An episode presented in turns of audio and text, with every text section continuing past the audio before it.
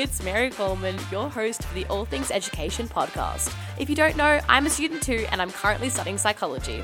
I'm so glad you're listening today because we learn about study and lifestyle tips, chat with professional guests about a range of topics. We learn about the ins and outs of school and uni life, how to form solid friendships, actualize career aspirations, chat about relationships, moving, traveling, and so much more. We have a range of content on this podcast, and it's all to help you be that much more informed about the world we live in. So, let's get educated, shall we?